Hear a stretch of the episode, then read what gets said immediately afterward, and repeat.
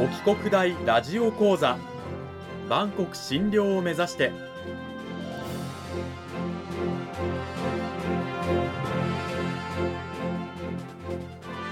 番組タイトルにある万国診療とは世界の架け橋を意味する言葉です。この番組はアジアの十字路に位置するここ沖縄にある沖縄国際大学で日々どのような研究や教育が行われているのかを発信していく番組です。案内人はラジオ沖縄アナウンサー小橋川響が務めます。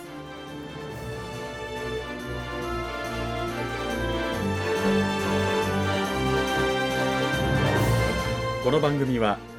沖縄国際大学の提供でお送りします。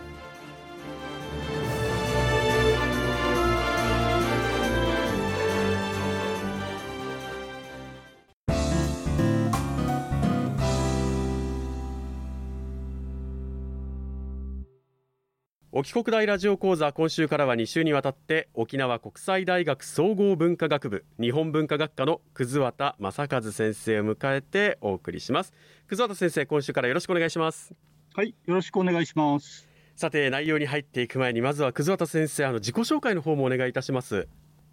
私、総合文化学部の日本文化学科というところで古典文学を教えております。葛畑と申します。まあ、古典の面白さをですね、なるべくその学生さんに伝わるようなお話を心がけておりますので、今回のラジオ講座でも古典の面白さを伝えられたらなと思っております。どうぞよろしくお願いいたします。よろしくお願いします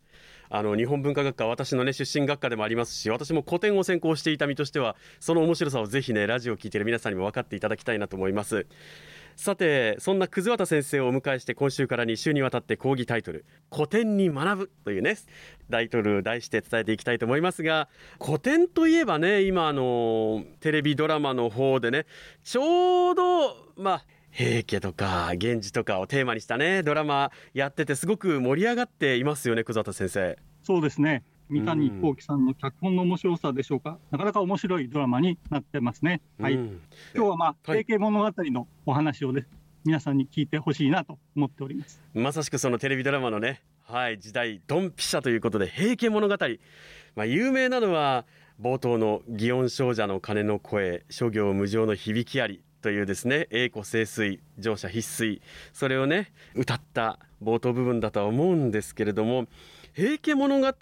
というのはまずどういった内容の作品なんでしょうか？はい。平家物語は実は全部で12巻あります。で、主人公はっていうとですね、3人ぐらいいるんですね。うんまず前半の主人公は平清盛。清盛が亡くなった後は木曽義仲が都を支配します。で、木曽義仲が撃たれて最後活躍するのは源義経と。まあ、この3人が主人公でしょうかね。ちなみにテレビドラマの配役でいうと、松平健さん、青木宗隆さん、須田将暉さん、それぞれその3人を演じていらっしゃいましたね。うんはいこの3人の主人公がそれぞれ、まあ、撃たれたら次の主人公へさらにその主人公を撃たれたらまた次の主人公へという流れになっているのが「平家物語」というふうに捉えられるかなというふうに思うんですけれども、まあ、清盛といえばねもう大乗大臣というね、まあ、学校の授業でも習いましたけれどもこの「平家物語」あたりではどのぐらいまあ活躍といいますかするんでしょうか？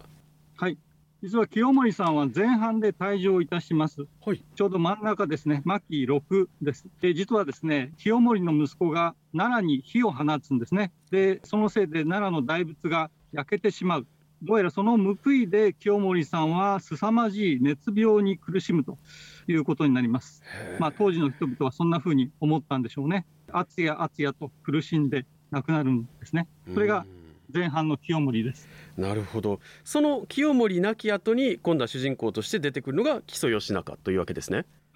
えーその後都を支配するのが木曽義仲。木曽山の中出身、田舎者で礼儀知らず、都の人から笑われるんですけどもうん、しかし最後はすごくかっこよい最後となります。琵琶湖のほとりですね。うん勇壮な最後です。で後ろを振り向いたところで矢をいられる。現在実はその辺りに義中寺吉中寺と書いて義中寺というお寺さんがあります木曽義仲がそこで亡くなってさあいよいよ平家物語最後の主人公ということで義経が出てくるわけですねはいそうです最後に活躍するのが義経ですね、うん、壇の浦で平家を滅ぼします。しかしながら義経は腹違いの兄頼朝と仲違いし欧州平泉へ逃げ延びそこで弁慶とともに最後を遂げます、えー、この辺りはまた次回お話ししてみたいと思っております。うん。あの義経と頼朝のねあの最後の確執というのは非常に有名ででそれによって義経は自ら命をね落としてしまうという最後につながるんですけれども平家とまあ、源氏平氏源氏というふうにあるんですがそれぞれ対立していたんですけれどもそれぞれ信仰もまた違ってたんですよ。何を信じているかっていうようなものも。そうですね。清盛さんは秋の宮島世界遺産ですね。厳島神社を大変熱く続けしておりました。うん、まあ厳島神社と縁が深いのは平家ですね、うん、それに対して源氏の方は八幡大菩薩信仰しておりまして現在鎌倉には鶴岡八幡がありますよね、うん、で白い鳩が源氏のシンボルということになります。ほど鎌倉の、ね、基礎を作ったのは頼朝なんですけれども清盛は現在の神戸の方の基礎を作った人物でもあるということで、まあ、港を作ってねあの日宋貿易なんかも行ってでかなりその地域を発展させた人物でもあったということなんですよね。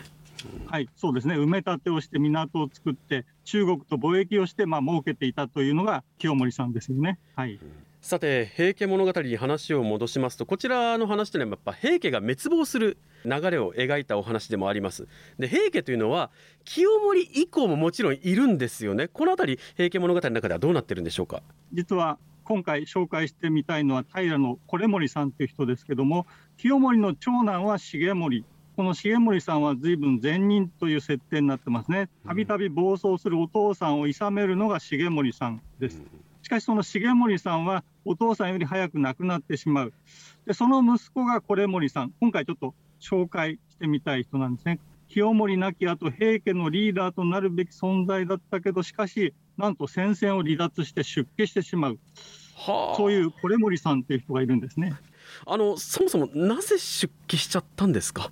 そうですね、多分居場所がなくなったんでしょうね。この後腹違いの兄弟たちが平家の中心になるので、うんどうも自分の役割がなくなってしまったということなんでしょうかね。なるほど出家して彼はどこへ向かったんでしょうか？はい高野山で出家をいたします。まあ、高野山というと宗教の聖地ですよね。うん、高野山のことは実に詳しく語られてます。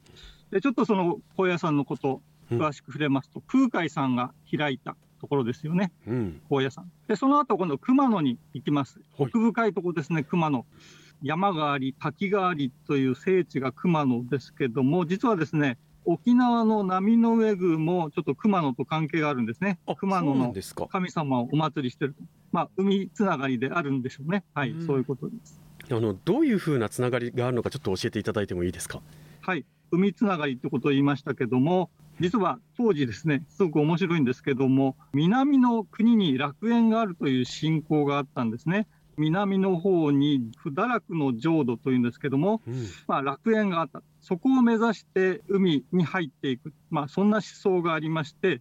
惟盛さんはですね、不堕落という浄土を目指して海に入っていくんですね。はい、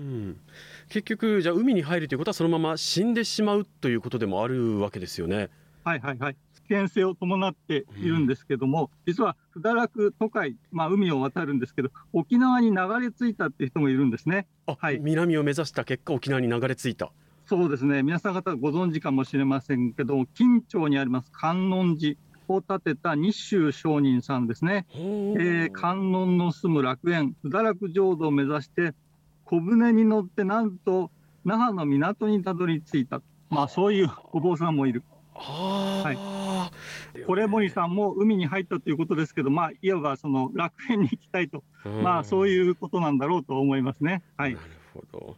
さああの平家に話を戻しますとまずあの清盛の息子である重盛が亡くなってその後に清盛が亡くなります。でそうすると今度は平家を率いるリーダーがまた変わってくるわけですよね。はい。今度次の平家のリーダーは宗盛さんと言いますが、うん、重盛とは腹違いの兄弟ですね。で宗盛がまあリーダーということなんですけどでもちょっと優柔不断なリーダーという感じなんですね、えー、むしろかっこいいのは弟さんの方です。友森さんという人がいるんですけどこの人はとってもかっこいいんですね。有名なセリフがあります、はい、見るべきほどのことは密見るべきことはもうみんな見ちゃったよと言って海の中に最後身を投げる。壇の浦の合戦ですね。はい。そういうかっこいいラストシーンが用意されております歌舞伎の中ではもっとかっこよくなるんですね、うん、義経千本桜という歌舞伎があります。そこではなんと体に怒りの綱ロープをぐるりと巻きつけて怒りとともに海に沈むというすごくかっこいい名シーンになってますね。怒り友森と言います、はい、完全にこう見せ場としてそこが描かれるわけですね。歌舞伎、はいはい、義経千本桜では。そうですね。江戸時代のお芝居の世界ではそういうふうになっていくわけですえー、実は「平家物語」のラストはですね出家した惟森さんの息子の話です。六代さんっていうんですけど、はい、その惟森の息子さんが切られるというところで平家物語は終わります。清盛重盛惟森六代と続く直系が途絶えたところで平家物語は終わりますそうしてみると平家物語ってこう平家の、ね、滅亡のお話でありながらこう勇壮に戦って死んでいくものと出家して表舞台から消え去っていくものとっていうなんかこういろいろと書かれ方が人物によって違うんですね。はい。今日紹介した惟森さんですね。戦線を離脱して出家しました。勇壮に戦う武士たちとは違う一面を備えていますよね。まあ、平家物語からはさまざまな生き方を学ぶことができるかと思います。有名な冒頭の一節祇園少女の鐘の声諸行無常の響きあり皿宗樹の花の色乗車必須の断りを表すおごれるものも久しからずただ春の夜の夢のごとしと